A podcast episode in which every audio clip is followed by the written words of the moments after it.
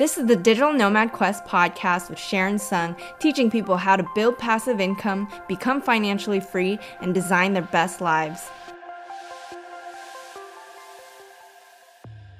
Hey guys, it's Sharon from Digital Nomad Quest, and today we're going to talk about my thoughts on the future of remote work and digital nomading.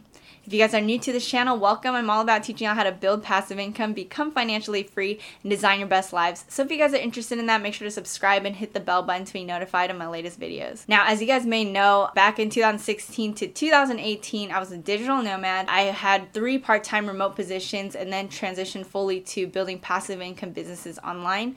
I came back to the Bay Area in 2018 where I took a full-time day job while I'm still building my online businesses uh, on the side. So so I guess these thoughts are coming from an ex digital nomad who's all about remote work. So as you can see, during these times in quarantine, a lot of companies are moving towards remote work. For example, Facebook and Twitter both announced that they are indefinitely going to allow for remote work, which is pretty crazy. According to ZDNet.com, in 2018, approximately 56% of companies were already going remote in certain ways. So, obviously, in 2020 and beyond, I believe that remote work and digital nomading is going to be way more normalized. In my opinion, during these times, it's kind of a good indicator that, you know, if anything were to happen in the future where we have to stay indoors again, we need to still be able to continue our businesses. And that's why I think a lot of businesses are moving towards online work and remote work. And here's the thing a lot of employees are actually finding that they are more productive while they are working from home, working remotely. I think the reason is that they don't have that morning commute that can actually be one to two hours sometimes for people going there and then going back, which can already be tiring enough and actually like dampens on people's mood. Also, I find that, you know, working from home,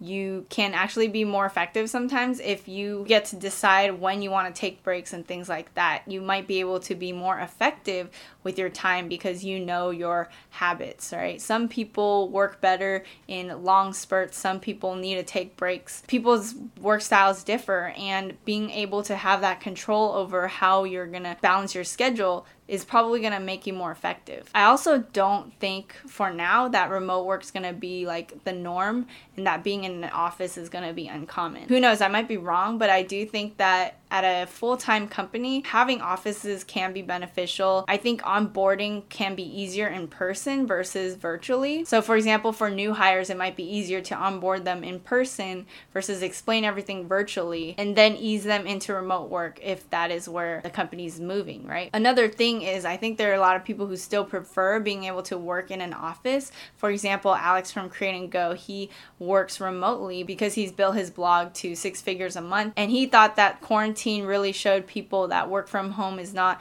as hyped as it sounds, which is why he actually decided to rent an office for his employees. I also think that, you know, having team bonding events and things like that is kind of important too. So if we're going to do everything remotely, it might not be as easy to be able to do that. However, I personally still advocate leaning towards remote work over working in offices. I do feel like people get drained in an office. People do prefer to have a little more freedom, so they'll be more enthusiastic about their work. I do believe it also brings up a few questions. Will for example, Bay Area prices go down in terms of the real estate market because people might be moving out of the Bay to, you know, less expensive areas, like what I did with digital nomading because I personally thought geographic arbitrage was great for my finances and was great for building an online business. It allowed me to reduce expenses while building my income. So I think that's a very real question. You know, I'm from the Bay Area and a lot of people move to you know San Francisco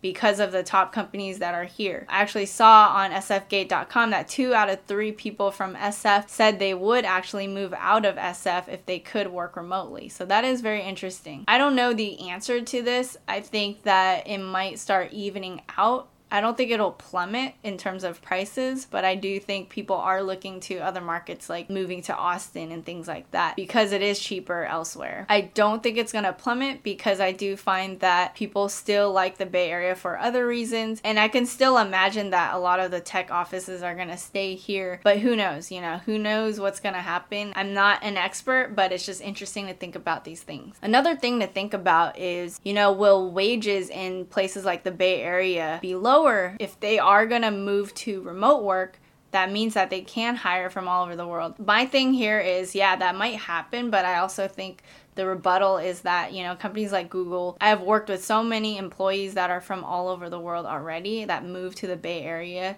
to work. I also find that a lot of companies do like to hire in the bay area for their talent. But then again if everyone starts moving away from the bay area you know who knows what's going to happen. I guess i'm looking at this from a bay area perspective. Moving towards remote work might actually be good for a lot of people all around the world. But yeah who knows? I i'm just kind of rambling right now but i think that i'm very excited about this move towards remote work. I've actually been enjoying it a lot that I can work from home and still get a lot of my work done. I don't think that it's hindering me at all. Anyway, those are my thoughts. I, it's kind of conflicting. I'm kind of saying both sides, but who knows what's going to happen. I'm still an advocate though for remote work and I'm still excited that digital nomads are probably going to be more normalized. So I hope you guys enjoyed this episode. Please make sure to rate, review, and subscribe. It really helps our podcast grow. And thanks again. I'll see you guys in the next one.